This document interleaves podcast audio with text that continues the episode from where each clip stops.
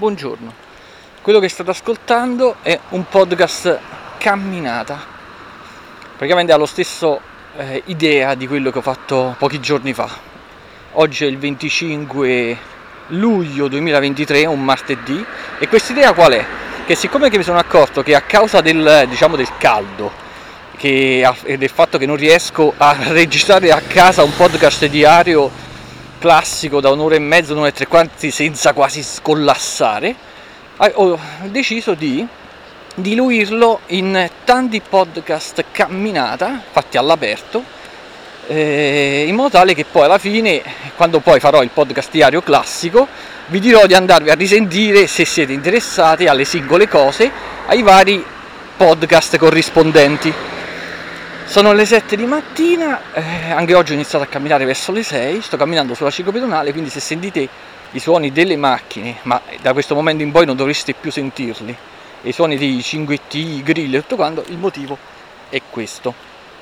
Allora, vi faccio, dato che oggi parleremo del film di Flash del 2023, vi faccio una, una contestualizzazione per i miei gusti, che sempre se eh, non avete mai sentito i miei podcast passati, dato che nel tempo ne ho parlato.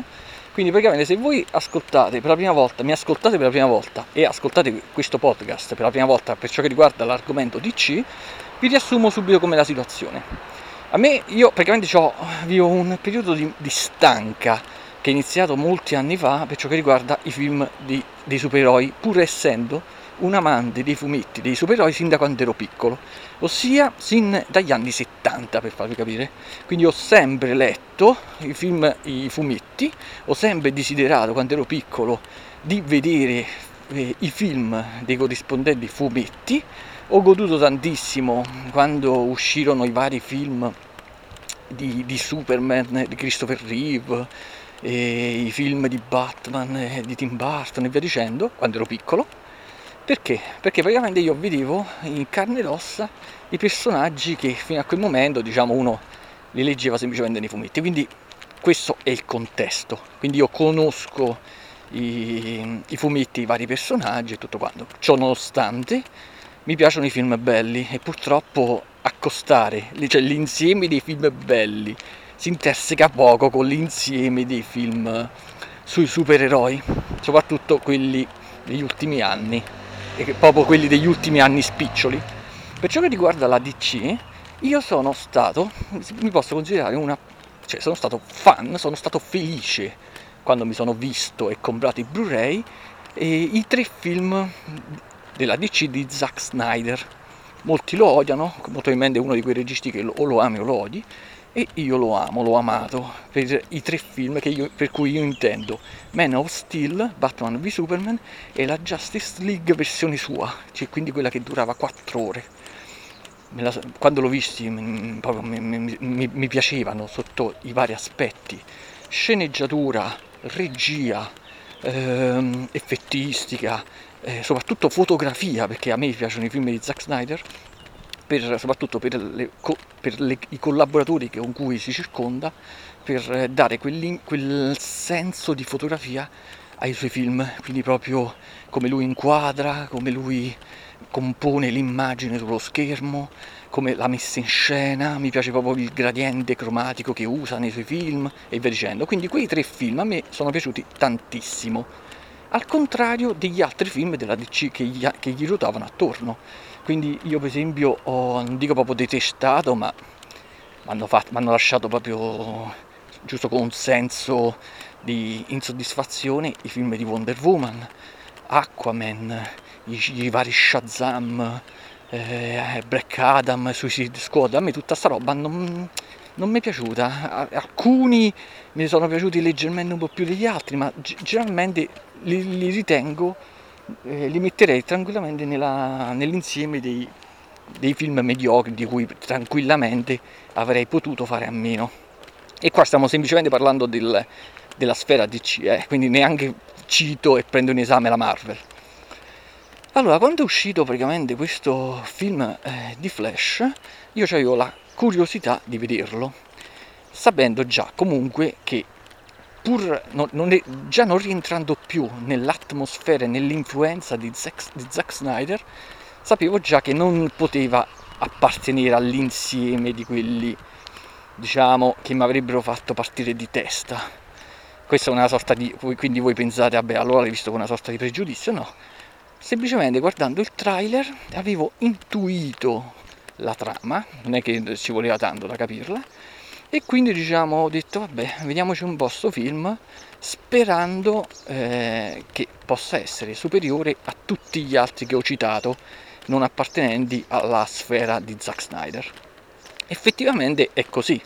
Quindi effettivamente se io fare, dovessi fare una graduatoria, metterei quindi nell'Olimpo, nella vetta del, della montagna, metterei tutti i film di Zack Snyder.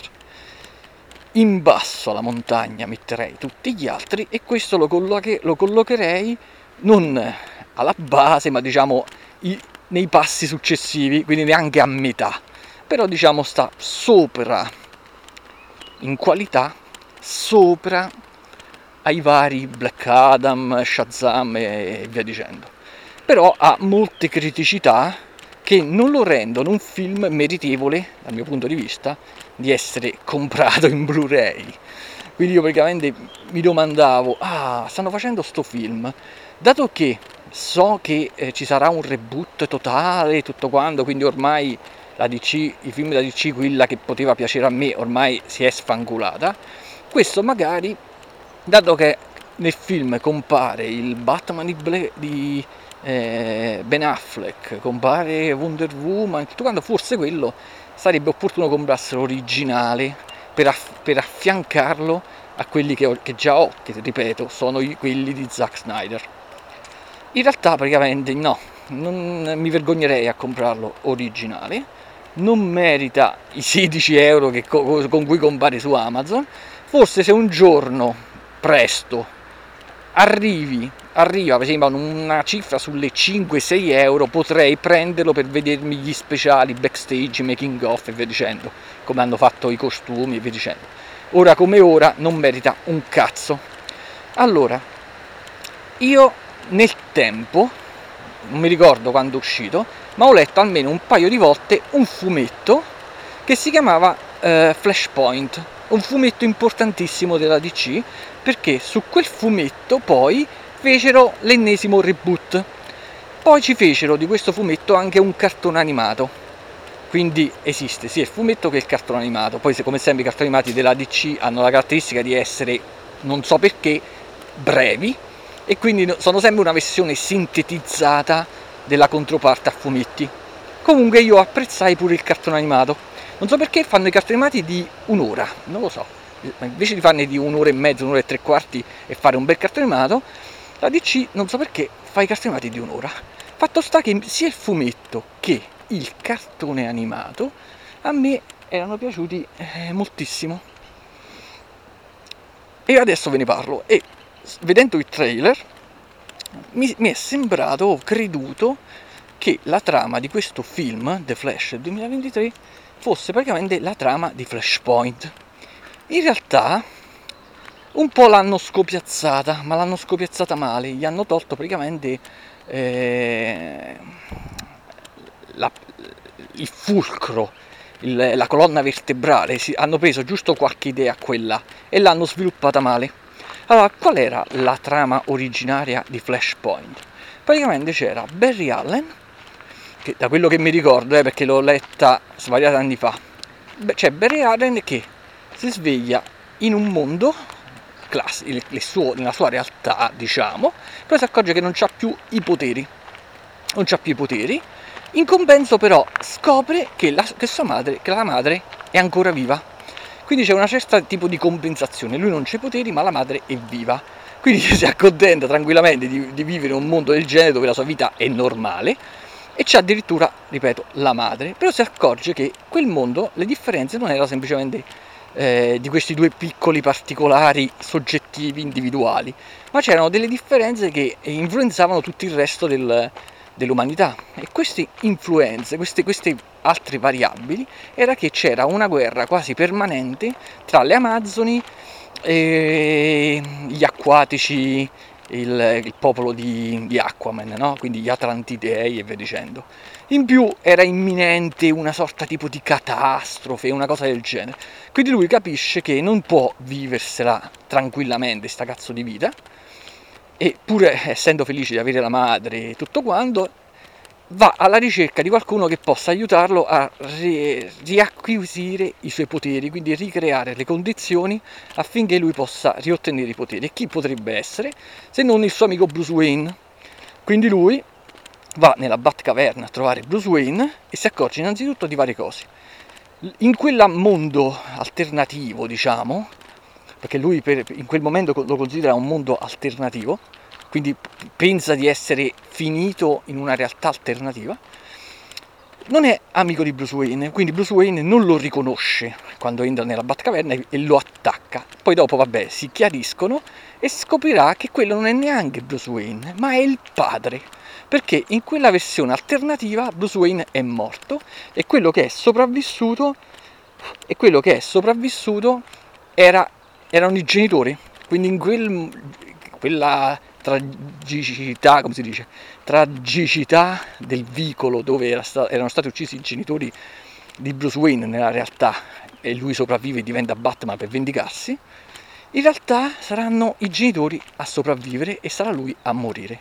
I genitori sopravvissuti diventerà, il padre diventerà, non mi ricordo come si chiamava il padre di Bruce, ma sarà lui a diventare il Batman mentre la madre, impazzendo, impazzisce diventerà il Joker. Quindi era, le idee in questo fumetto erano interessanti.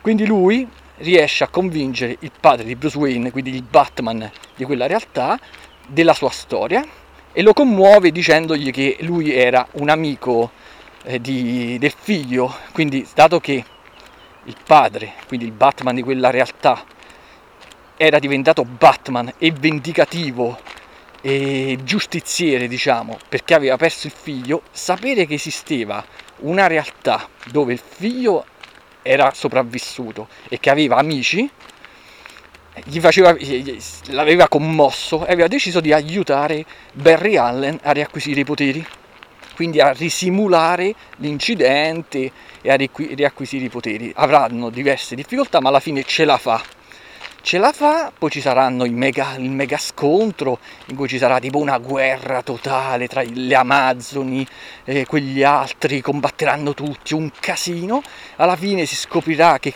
il, ehm, che la realtà in cui loro si trova, in cui lui si trova, non è un mondo alternativo, una realtà alternativa, ma era la sua realtà con il tempo alterato, un ragionamento, cioè in teoria sarebbe la stessa cosa, però nel senso che lui non è saltato in un altro mondo, in un'altra realtà, quindi non c'era più la realtà in cui tornare, perché la realtà in cui lui aveva vissuto fino a quel momento era già quella, ma alterata eh, da qualcuno. Scopre che quel qualcuno alla fine sarebbe quell'altro Flash, quello, quello col costume giallo praticamente. E lui alla fine capisce che per risolvere la faccenda arriva alla conclusione che deve riandare nel momento in cui la madre era morta e lasciarla morire. Quindi lui deve fare questo sacrificio, deve sacrificare eh, la vita della madre, lasciarla morire, per poter rimettere le cose tutto a posto. Lei rimetterà tutto a posto, ma quando ritornerà nel presente della sua realtà riaggiustata, si accorgerà che non, non sarà, non è comunque identica a come doveva essere, perché la DC userà questo presupposto per fare il reboot. E poi ci sta la scena molto commovente in cui lui arriva dal suo amico Bruce Wayne e praticamente gli racconta tutto l'accaduto e gli dà la lettera scritta dal padre dell'altra versione, quindi che praticamente dirà al figlio, ma non mi ricordo le parole, ma gli dirà che gli vuole bene e che è felice che in quella realtà è stato lui a sopravvivere e non l'altro. E il finale proprio è pure geniale e commovente, ma mi piace l'idea. Allora, infatti si vede il Bruce Wayne che si commuove e piange perché ha avuto un contatto con praticamente il suo padre, quindi il padre della, della, del tempo eh, modificato gli dice che è felice e fiero di lui praticamente. Questo è Flashpoint, il fumetto, da cui ci hanno fatto pure il cartone animato. Sarebbe bastato fa, utilizzare questa sceneggiatura così com'era per farci un gran film. In realtà non, non è vero, perché al massimo una, una bella sceneggiatura, però il film ha delle criticità che vanno al di là della sceneggiatura. Allora, qual è?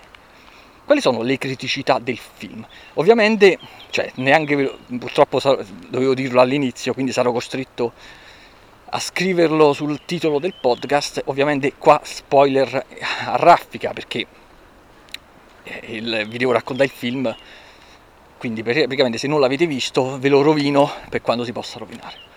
Il film ha diverse criticità, ha delle criticità a livello di sceneggiatura, ossia la trama è proprio brutta, i dialoghi, cioè brutta, è piena di, di, di punti oscuri e non gestita bene. I dialoghi sono praticamente alcuni dialoghi, compresi il, la recitazione, la caratterizzazione dei personaggi, a volte praticamente ti sono irritanti e in più un'effettistica vecchia di 15-20 anni, che per me è la cosa è inconcepibile, ossia degli effetti speciali che sembrano quasi una sorta tipo di pre-rendering, di previsualizzazione, quando uno deve mostrare questi moletti so che utilizzano degli effetti speciali quasi tipo in tempo reale, grezzi, per poi raffinarli e svilupparli meglio in post produzione. Qua mi sembra, sono, sono rimasto a livello di grezzosità, quindi delle cose che oramai eh, diamo per scontato, ossia realizzare un personaggio che so, totalmente in 3D, che passi per vero, qui stiamo ancora... Eh, per, per questa è ancora una chimera cioè praticamente non, eh, ci sono molte scene in cui sono, e palesemente, sono i personaggi e alcuni attori o persone sono palesemente il, eh, fitte, realizzate con il computer.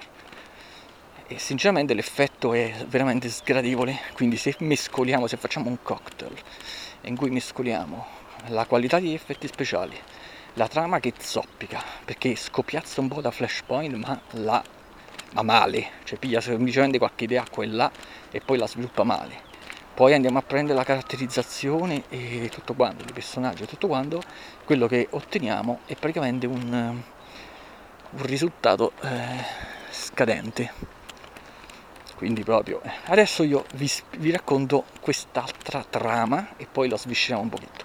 Allora, partendo dal presupposto che questo film parte già sventurato di suo, quindi ha mille problemi, tra cui il fatto che l'attore stesso era stato arrestato più volte.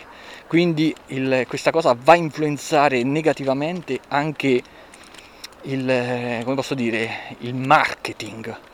Per cui per più motivi questo film è uscito e slittato, è uscito molti anni dopo rispetto a quando doveva, doveva uscire quindi per molti è uscito praticamente così fuori tempo che poteva tranquillamente non uscire ed è uscito solo per cercare di eh, riguadagnare cercare di mm, come posso dire di attappare un po' di spesa di riguadagnare un po' di soldi spesi allora, infatti tenete presente che questo è stato realizzato con un budget di 200 milioni e, e, hanno speso per spingere persone a convincere ad andarlo a vedere ben 100 milioni solo di marketing.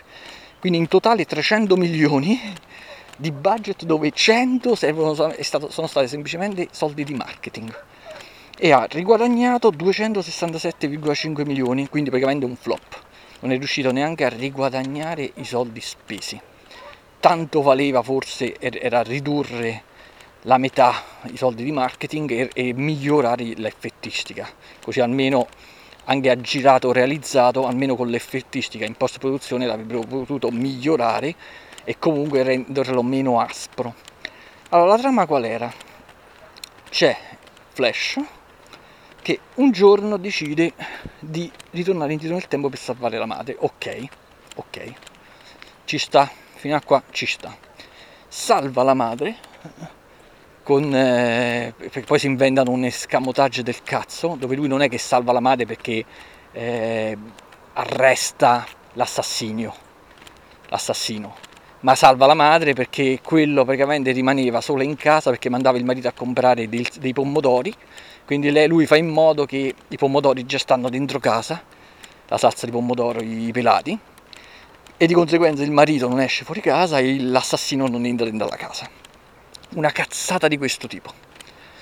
Comunque fatto sta che lui salva la madre. Quando ritorna nel presente, che sta viaggiando nel tempo per ritornare nel presente, un'entità sconosciuta lo ferma e lo fa, eh, lo, lo colpisce e lo fa andare non nel presente, ma in, una, ma in, un altro passato, nel 2013, quindi in una, in una via di mezzo tra il passato dove era andato lui e il presente, quindi nel 2013, cioè dieci anni prima del presente, ossia nel periodo in cui era uscito il primo film, diciamo, di, di Superman. Lui arriva in questo presente e invece di, ritor- di riprendere il viaggio, rimane lì a cazzeggiare e rimane lì a vedere com'è la vita del, del suo alter ego insieme a entrambi i genitori ed è una bella vita. Però si accorge subito di una cosa, che il suo alter ego, ossia se stesso di dieci anni, di dieci anni prima, vivendo con i genitori, praticamente era ancora più coglione di lui. Quindi mentre lui con il padre eh, in galera e con la madre morta si è dovuto dare da fare e quindi praticamente era maturato un po' di più, era rimasto sempre timido, introverso e tutto quanto, vabbè come la maggior parte dei supereroi del, in generale, però alla fine eh, diciamo era maturato un po' di più e già a quell'età stava facendo uno stage dentro a un laboratorio di, della polizia, di chimica, una cosa del genere, quando acquisì i poteri con, che era stato colpito dal fulmine e ricoperto da sostanze chimiche e cose di questo tipo. E si era accorto che il suo alter ego, quindi, il suo se stesso più giovane, essendo completamente coglione, andando all'università, cosa che lui non ha potuto fare, molto probabilmente non avrebbe mai acquisito i suoi poteri, perché non si sarebbe trovato nel punto giusto, nel momento giusto, per prenderli. E quindi gli sceneggiatori decidono, questo escamotage, di farlo rimanere nel 2013 per cercare di aiutare se stesso ad acquisire i poteri. E questo già non ha senso, almeno dal punto di vista, a parte che i paradossi temporali non hanno mai senso, ma qua uno potrebbe dire, no? Se tu praticamente hai salvato tua madre e hai una bella famiglia e vivi tranquillo, che cazzo te ne frega dei superpoteri? Fai vivere la vita come sarebbe dovuta essere e quindi vabbè, invece lui fa, si pone una domanda strana e dice se io non, acquisto, non acquisisco i superpoteri, poi come potrò andare indietro nel tempo a salvare mia madre e quindi mia madre rimorirebbe un'altra volta, ma se la madre rimorisse un'altra volta lui acquisterebbe i poteri. Quindi non ha assolutamente senso quello che fa, si forma tipo un loop mentale. Fatto sta che per cercare di far acquisire i poteri a se, a se stesso giovane e coglione, li perde lui, a causa di un incidente lui li perde. Quindi abbiamo due flash. Abbiamo il flash coglione che ha appena acquisito i poteri e il flash senza poteri. A questo punto la, la cosa cercano di, ehm, gli sceneggiatori hanno cercato di seguire un po' la trama di Flashpoint, cioè praticamente hanno fatto che l- entrambi Flash, invece nel, nel, in Flashpoint è uno solo, va alla ricerca di Bruce Wayne per farsi aiutare. Qui Purtroppo, un'altra diversità che a me piaceva e mi era piaciuta tantissimo l'idea del fumetto di non, che il Batman di quella realtà non era Bruce Wayne ma era il padre. Qui invece hanno fatto un casino pur di per, per poter inserirci eh, Michael Keaton, si sono inventati che praticamente il Batman eh, del presente è Bruce Wayne ma eh, è più, ha 70 anni per cercare di eh, dare una spiegazione a questa cosa che non ha senso, che non ha senso logico con, il, con tutto il resto, si sono inventati che quando uno va indietro nel tempo e lo altera, automaticamente va ad alterare tutto il passato, quindi automaticamente passa in una crea un, una realtà alternativa dove, dove, tutto è diverso, non solo il, il, futuro dopo quel momento, ma anche il passato, cioè non ha assolutamente senso, è una cosa che non ho mai sentito da nessuna parte, ma serviva solamente per giustificare la presenza di Michael Keaton.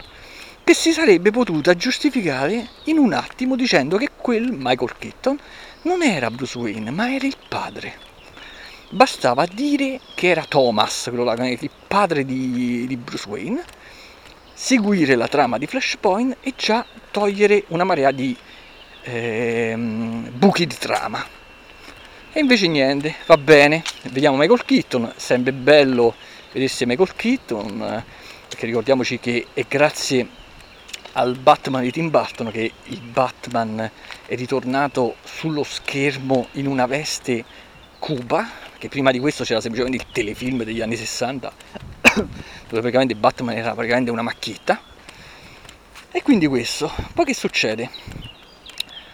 Nel, nel fumetto il, la Nemesi, il nemico totale, era praticamente il, um, il flash quello giallo, si può dire. E praticamente c'era una problematica ehm, che ora non mi ricordo bene, ma c'era pro- c'erano diversi problemi, quindi per esempio lo scontro eh, tra gli, le Amazzoni e gli Atlantidei e poi e varie cose che avrebbero portato ad una catastrofe.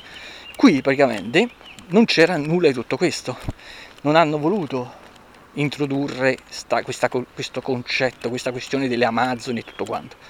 Allora, per creare una sorta di nemesi si sono inventati questa cosa che lui non torna nel presente ma rimane in questo passato di dieci anni fa, perché lì era il periodo in cui arrivava Zod, quindi hanno sfruttato la nemesi del film di Superman per cercare di creare una problematica del film di Flash. Già questa cosa un po' scoccia perché uno dice, questo film dovrebbe essere un film singolo, stand alone di Flash, singolo, in cui in teoria tu mi dovresti fare un Flash che risolve i suoi, i suoi problemi e i suoi, combatte contro i suoi nemici. Invece no, mi fai praticamente hanno fatto che il nemico è sempre il cazzo di nemico di Superman. A uno dice vabbè, ma c'è Superman che risolverà il problema con il suo nemico come ha effettivamente fatto. No, si sono inventati per altri motivi ancora, molto probabilmente per il fatto che Henry Cavill eh, è uscito dalla busta paga, quindi non, è, non era più il Superman della DC, quindi non c'era un Superman della DC, proprio non c'era, mancava proprio l'attore quindi sono inventati che in questa realtà non esiste proprio Superman. Allora hanno seguito un po' la trama di, di Flashpoint, dove in Flashpoint eh, pure non c'era Superman in attività.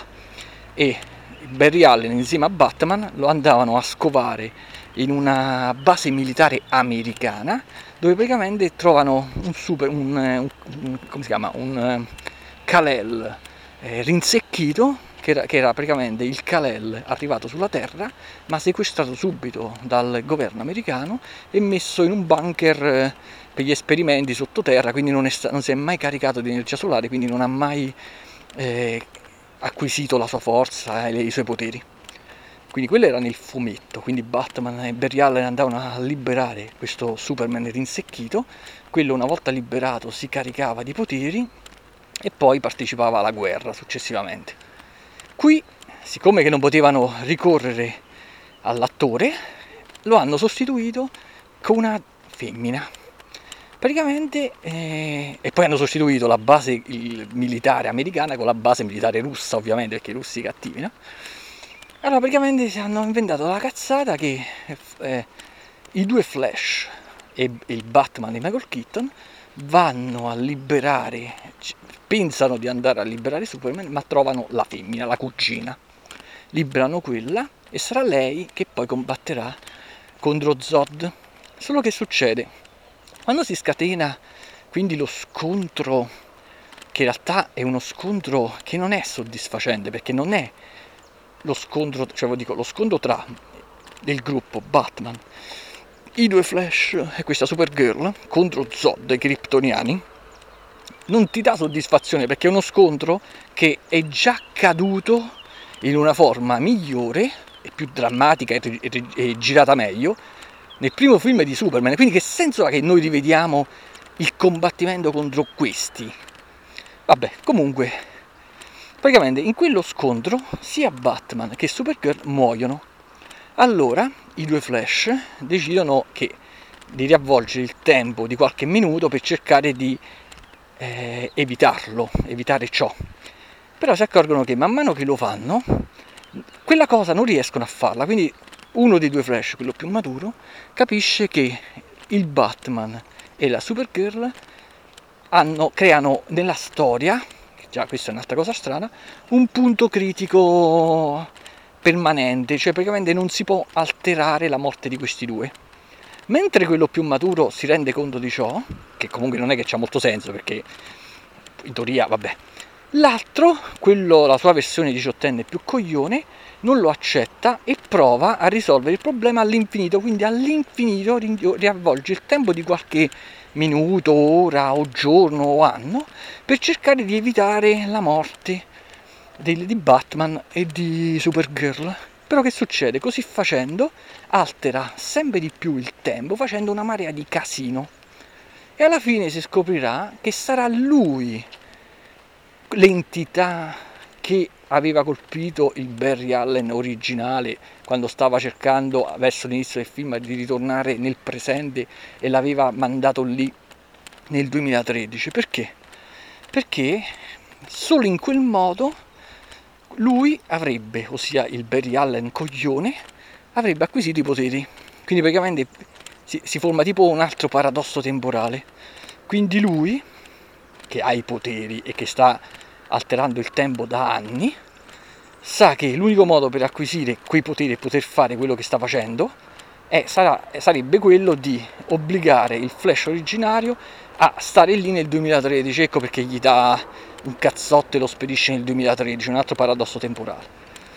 Poi il tutto si risolve in che modo? Sembra con la classica scena che nel momento stesso in cui i due Flash litigano tra di loro, quello originario e quello che praticamente sta lì in loop nel tempo da decenni, l'altro, il, eh, quello di 18 anni, si mette in mezzo e salva l'originario. Salvando l'originario muore, quindi muore anche l'altra versione, quindi praticamente il problema si risolve nel giro di pochi secondi.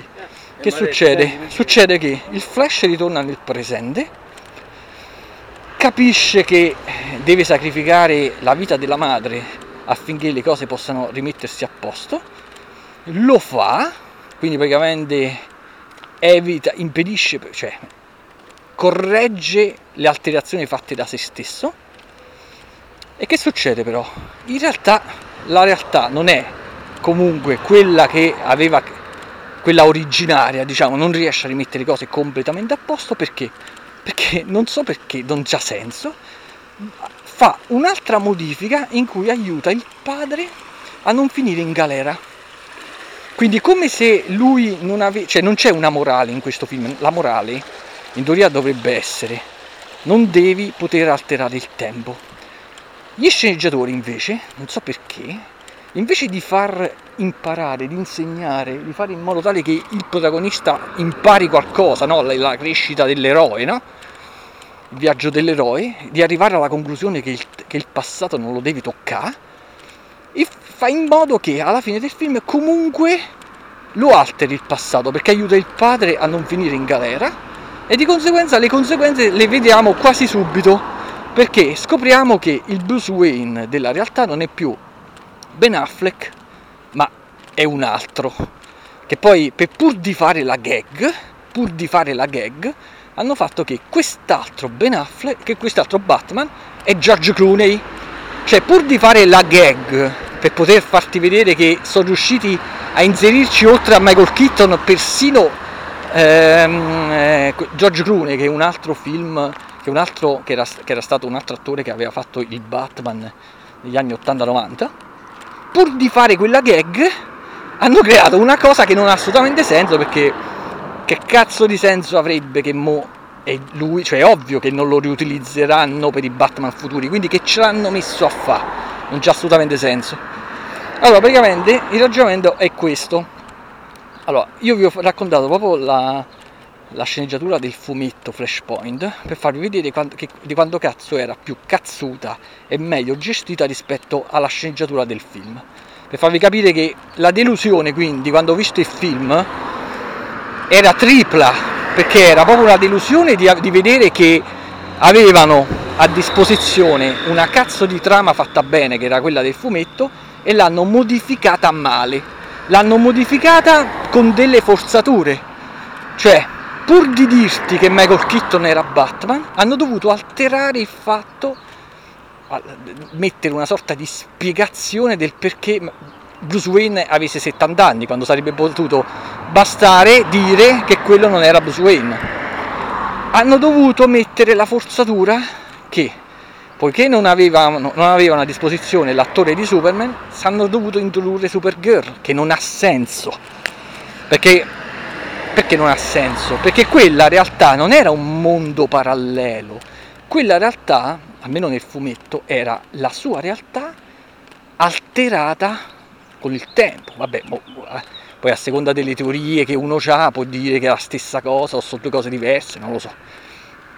Poi hanno reso il se stesso con i genitori troppo coglione, tanto da essere irritante la recitazione. Cioè era proprio irritante vedere le scene dove c'era la sua controparte diciottenne, cioè era, non, con tutte le varie gag che hanno cercato di mettere, irritanti, cioè proprio non, non, non mi creava simpatia, non mi creava niente. Poi aggiungiamo, aggiungiamo, che non è una cosa di poco conto, la, gli effetti speciali, perché c'è il momento che in teoria doveva essere fantastico, in cui verso la fine del film, quindi questo ormai l'ho detto spoiler, per farti vedere che si stanno collassando tra di loro eh, universi alternativi, paralleli, praticamente ci, ci, mostrano l'universo dove il Superman era quello di Christopher Reeve assieme all'attrice che aveva interpretato il film di Supergirl. Eh, compare il film che non c'è mai stato con Nicolas Cage però gli effetti, quello se fosse stato realizzato bene con gli effetti speciali belli avrebbe meritato tutta la visione del film. Cioè io mi sarei potuto tranquillamente comprare il Blu-ray che il film dura 144 minuti per vedermi 5 minuti fatti bene quelle, di, di, quelle scene. Ma la realizzazione tal, era talmente brutta proprio del livello di, dell'introduzione cioè, del livello dell'introduzione dei giochi della te, PlayStation 3 per farvi capire la generazione non c'è da niente dalla PlayStation 3 però per farvi capire la fascia generazionale, quando noi vedevamo i, le introduzioni dei giochi in computer grafica, no? La fascia generazionale della PlayStation 3, che penso sia quella del 2007, boh, quando uscita la PlayStation 3 del 2007, quella era la qualità che si sono permessi di utilizzare per far uscire un film da 300 milioni di budget al cinema, al cinema dove tu, io il film non l'ho visto al cinema, l'ho visto su un tubo catodico e quindi praticamente sul tubo catodico io dovrei aver visto meno gli obbrobri, capito? Mi si dovrebbe essere confuso. Eh, figuriamoci al cinema con uno schermo gigante in alta risoluzione, proiettato benissimo, come cazzo si sono visti quegli effetti speciali, quei poveretti che hanno pagato il biglietto. Cioè si sono visti proprio i capelli, che io credo che quel tipo di capelli nelle introduzioni ai videogiochi non compaiono più da veramente da 15 anni. I capelli fatti a linee. Mamma mia, quando ho visto i capelli del, di Supergirl a fianco a Christopher Reeve, là, mamma mia.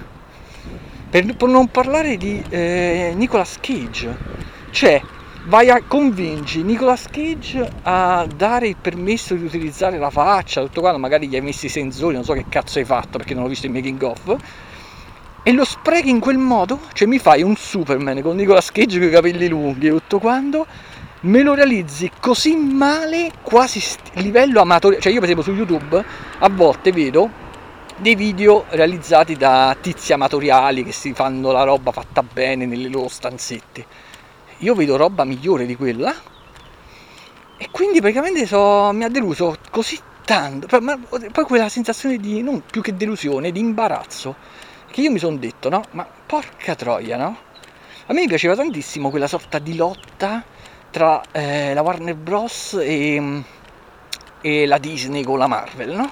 Che uno cercava di fare dei film per, per, capito, per accaparrarsi più fan, cose di questo tipo. ma che cazzo, dopo che ho visto sto flash mi ha fatto pena perché mi sono detto ma che l'hai fatto a fare?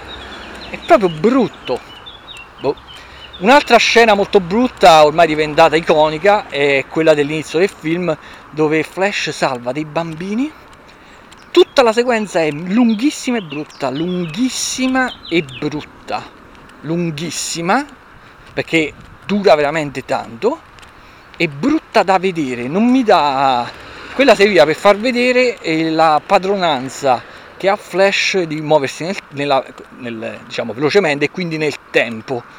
Ma si potevano inventare una marea di modi per poterla fare, invece hanno dovuto utilizzare i bambini che erano stati realizzati in computer grafica brutta, cercavano di coprire i volti, quindi sono sempre inquadrati in modo tale che la faccia non si vede bene, ma quando si, quelle rare volte che si vedeva la faccia del bambino, si, era talmente finta che praticamente se avessero usato dei bambolotti di gomma sarebbero usciti meglio.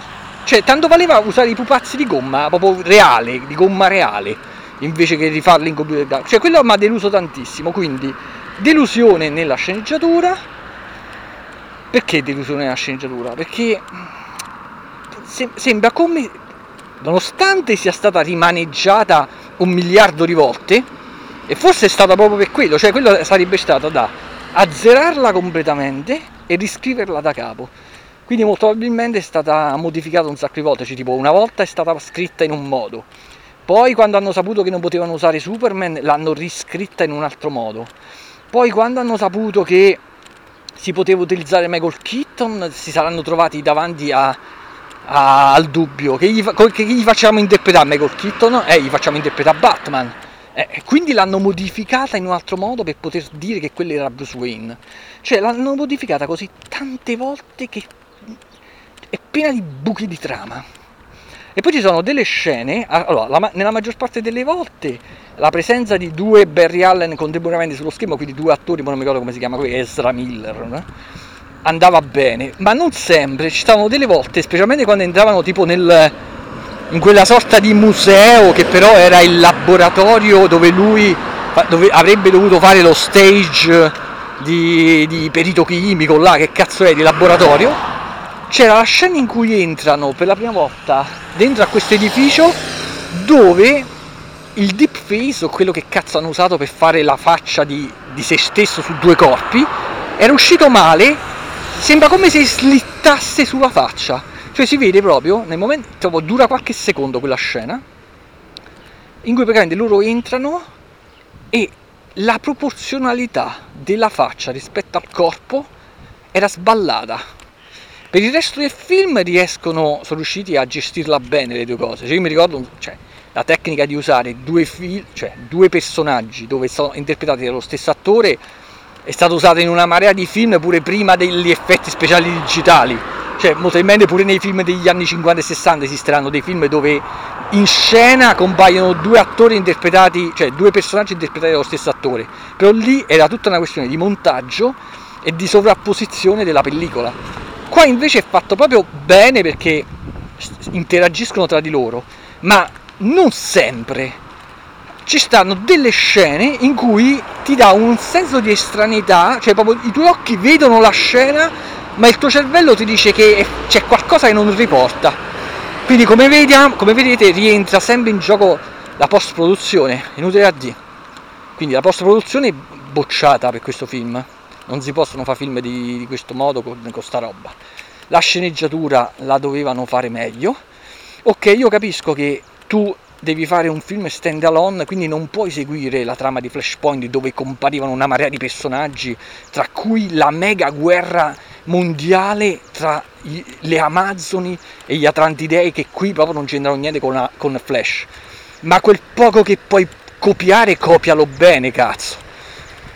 Vabbè, questa è la mia opinione del film, niente di che, perché non me ne frega un cazzo, cioè, se, se, sentendo la mia voce vi sembra la voce di uno che si è strappato le vesti vedendo sto film, no, no, non me ne frega niente, anzi, sono stato sotto un certo punto di vista pure felice che non devo spendere i soldi per il Blu-ray, quindi tranquilli, è uno dei tanti film che ci siamo visti e che posso tranquillamente catalogare tra i film eh, che hanno quasi rotti i coglioni ormai da vedere. Peccato poi un'altra cosa, giusto, un'altra parere. All'inizio del film si vede Batman di Ben Affleck che fa un inseguimento sopra il ponte eh, che cerca di prendere dei tizi che hanno una bomba, una cosa del genere. Là mi sono accorto che pure il Batman di Ben Affleck non è il Batman ovviamente della versione Zack Snyder, quindi oscuro, isolato dalla società che agisce di notte. Era il Batman dell'altra versione di Justice League, quella uscita al cinema. Quindi lui che agisce in pieno giorno con il suo costume che non mi piace per niente, eh, con il mantello blu, dove tutti i mantelli, ma pure ma- la maschera, i costumi, sono stati alterati col computer. E si vede palesemente tutti quelli che in questo film hanno un mantello, hanno un mantello realizzato con la computer grafica. Poi mi sono andato a vedere il backstage, quei pochi che si trovavano su YouTube, e ho visto che, su, che in realtà i loro costumi reali ce l'avevano alcuni il mantello, quindi ci stavano delle scene in cui Batman aveva veramente un mantello reale. Però nonostante ciò, il mantello che tu vedi nel backstage, making of, non è quello che poi tu vedi nel film, come se hanno sovrapposto il mantello finto al mantello, ma pure la maschera. La maschera quando lui va con la moto io non riuscivo a capire quando e il film l'ho visto due volte se la maschera era fatta con la computer grafica o era una maschera vera. Secondo me la maschera era vera, ma poi è stata tipo allisciata con la computer grafica. Infatti nel film non c'è eh, separazione tra la maschera e il mantello. Sembrava tutto un coso di gomma irrealistico perché come cioè è, sare, è bello nel fumetto così, è bello nel cartone animato ma come fai nella realtà a fare che la maschera è aderente ed è un tutt'uno con il mantello? E, è fatto, e il mantello è finissimo. Non lo puoi fare, infatti l'hanno fatto con la computer grafica. Il problema è la stessa cosa pure Supergirl, eh? Supergirl è la stessa cosa, il mantello è, tutto, è appiccicato al corpo, ma ti accorgi che è fatto male perché svolazza in un modo che vent'anni fa ci potevamo cadere nell'inganno, ma io adesso cioè, me ne accorgo che è finto. Svolazza come se fosse carta velina, ma quello dovrebbe essere uno strato di pelle, cazzo. Non, può, non, non svolazza così la pelle o comunque qualcosa di tosto. Quindi praticamente stessa cosa pure il costume di Flash, che non è quello che abbiamo visto in Justice League, ma è un costume aderente, molto simile a quello del fumetto. Però anche lì ti nascono dei problemi, ti nascono dei dubbi perché tu dici, ma quello come fa a essere un costume reale?